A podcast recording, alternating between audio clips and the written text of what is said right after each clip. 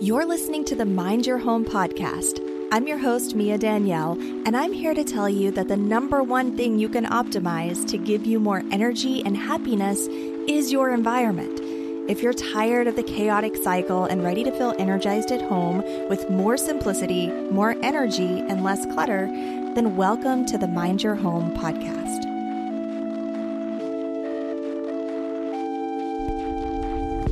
Is minimalism for the rich or for the poor? Honestly, I debated a long time about even making this video. It's been on my list of videos to record for months now. And the reason is because I felt like it was a subject that was going to bring a lot of negativity. And I'm okay with bringing up subjects that are going to be controversial, but I don't like to make my channel a negative place, right? I want it to be a positive place, a place for looking forward, making things better. And honestly, I was a little bit worried that this subject was going to draw too much negativity into the comments. And a lot of that was coming from previous experience from videos that I've made and comments that people have left. And then part of that was just from my own emotional emotional response to reading some of the blog posts that were out there. Because honestly, as I was reading what a lot of people were saying about minimalism being for the privileged and for, you know, like the white woman with no makeup who has the funds to purchase all of these high end things, yada, yada, yada, I started getting pissed off, right? Honestly, we have enough stuff to argue about today,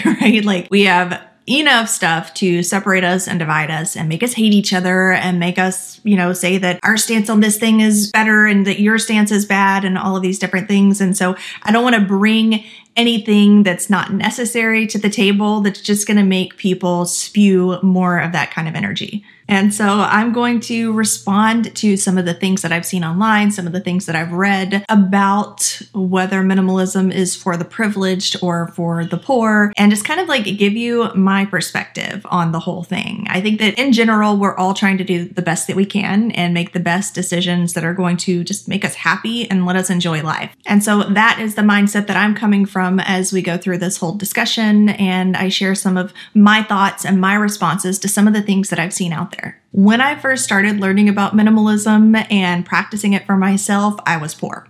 Like, considering going on a rice and beans diet so that I could save up money kind of poor. It's funny because at that time I was worried that me sharing my message that people were going to think that I was too poor or like that I was only practicing minimalism because I didn't have the money to buy more things or to afford better things. And at that time I was getting comments on blog posts from people saying things like, I'm glad that being poor is in style right now, or I'm glad that minimalism is trending because I can't afford furniture. Really caught off guard when the comments started shifting and I started receiving comments about how minimalism was for the rich and the privileged and how, you know, like poor people can't afford to declutter this or that. So who gets the most benefit out of it? Rich people, poor people? Who has clutter? Everybody has clutter. I know a lot of people think, well, only poor people have clutter because they collect things because they can't afford more things. Or rich people have more clutter. They just have more storage and more room and space to be able to hide and store those things. Or they can afford more things, so they must have more things. And the truth is, both sides have clutter. We have clutter problems in the high end and on the low end. The only difference is maybe the types of things that are purchased or the types of clutter that are being collected. For me personally, I've experienced having a lot of money. I've experienced having very little money. And the same is true for my family. My mom had me when she was 17 and she was a grocery bagger at the local grocery store. And she told me how we used to live off of potatoes cooked a variety of different ways because that's all that she could afford. Now she works for the government and makes a lot of money. I've experienced both.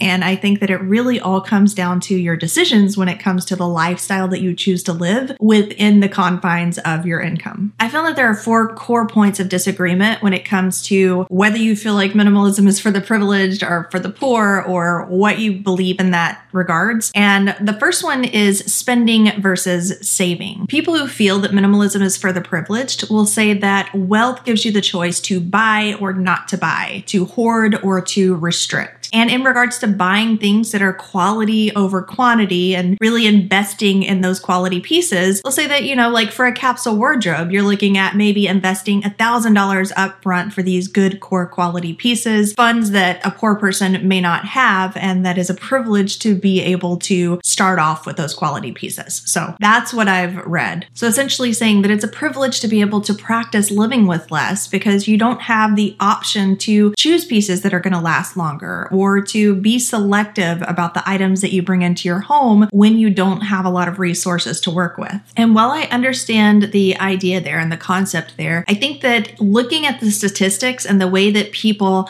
on a larger scale are spending their money or wasting their money, losing their money. To me personally, it seems like you're actually saving quite a bit more by having fewer items in general, which is really what living a minimalist lifestyle is. You're living with less things. In 2021, for example, the average American family was spending $1,800 per year on clothes, and women had an average of $1,000 to $2,500 worth of clothes in their closet, with 32% of women owning more than 25 pairs of shoes. Now, as of this year, 2023, 11% of US citizens are renting a storage unit, and the storage units are averaging about $100 per month a piece. So, money is being spent regularly on quantity. And that's not to mention the day to day life expenses of losing items and having late fees because of things like lost bills. A consumer agency's report said that 23% of the participants had turned in bills late because they couldn't find them. So, to me, aside from the quality that you're able to afford and what you're filling your space with, the quantity is the issue that's causing us to waste money on repeat, like annually, monthly, even daily, when we're constantly losing things because there's just so much stuff. Another core point that there seems to be a lot of disagreement on is with decluttering itself. And this is where I get the most pushback and where I tend to see the most comments, usually on some kind of a decluttering checklist type of video or blog post. And the theme is that rich people can afford to let things go because they can just buy it again. And that's why I've mentioned before that it kind of irritates me when people say that. Like, if it's under a certain amount of money, just go ahead and discard it because you can buy it again if you need to. I think that, that sharing and spreading that information makes people think that you do have to have money in order to practice a minimalist lifestyle, that you have to have the means to replace all of the items that you get rid of. And that's really not the point. Like, to me, you're getting rid of things that are clutter, and by them being clutter, it means that you're not actively using or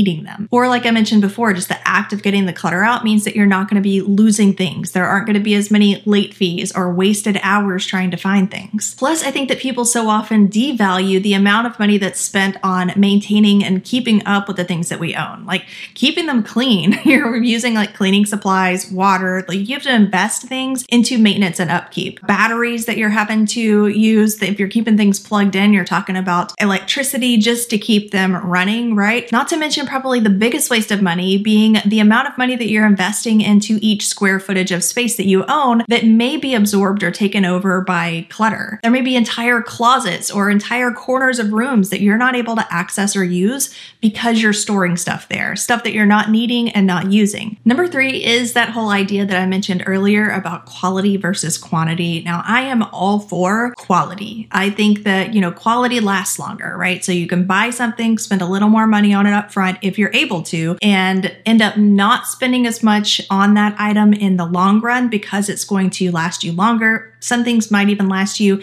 an entire lifetime versus having to replace them every six months. So I do think that there is a lot of investing value when it comes to the items that you own. Like if you're able to invest in certain things, you do save in the long run. But I also understand that not everybody has the funds to invest in every single thing that they own because we own a lot of things. You're talking about, you know, clothes and shoes and cookware and furniture. And, you know, if you invest in everything, then yes, that is a more substantial upfront cost. So I definitely get where that's coming from. But I also don't think that quality and cost are always directly tied together. One thing that I read in an article was like, you know, rich people have the ability to go thrifting for fun. First of all, I don't go thrifting for fun. I used to, but whenever I go thrifting now, because I legitimately need pieces, usually for clothing. But at the same time, like you definitely don't have to own a certain quality or a certain standard of things in order to practice a minimalist lifestyle. I mean, like I said, when I started out, I was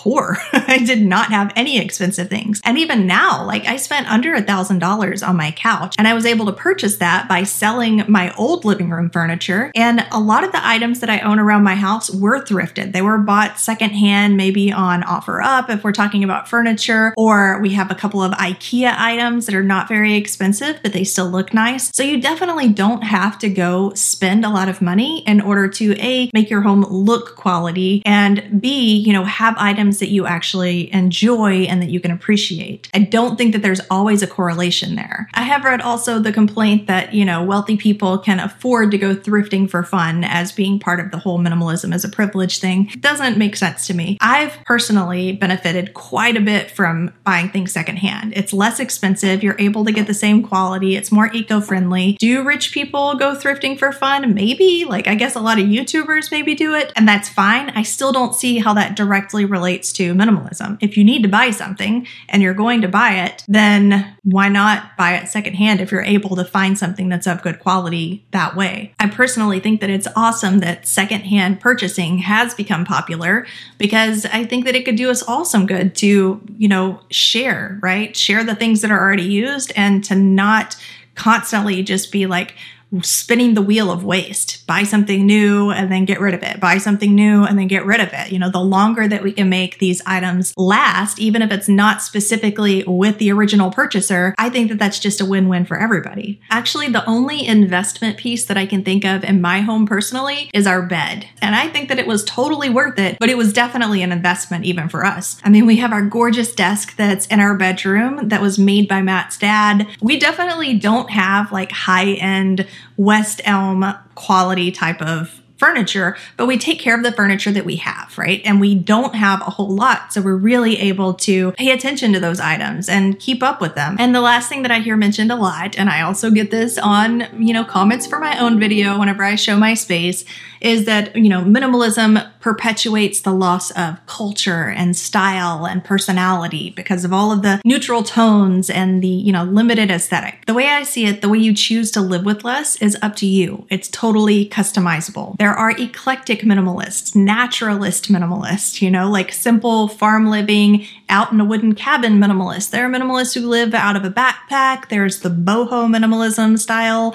There are wealthy minimalists. It's like it doesn't necessarily have to be one thing, and it definitely shouldn't be. I mean, it's just a common goal. The goal is to save money and just to be more intentional and conscious of our daily life choices, to not just constantly be splurging and following through with everything that catches our eye and every whim that comes to our brain, and just really to enjoy being here and being present with what we currently have you know, prioritizing life itself instead of all of the stuff in it and just finding that relief from constantly wanting the newest thing and buying and shop. Like it's exhausting, right? Trying to keep up with everybody, trying to make sure that you have such and such standard of stuff is really exhausting and it's totally not necessary. So I really appreciate that about a minimalist lifestyle, that it's more of appreciating and enjoying the things that are really more important than all all of that other static. At least that's where I'm coming from. And if you agree or if you enjoy the idea of having more space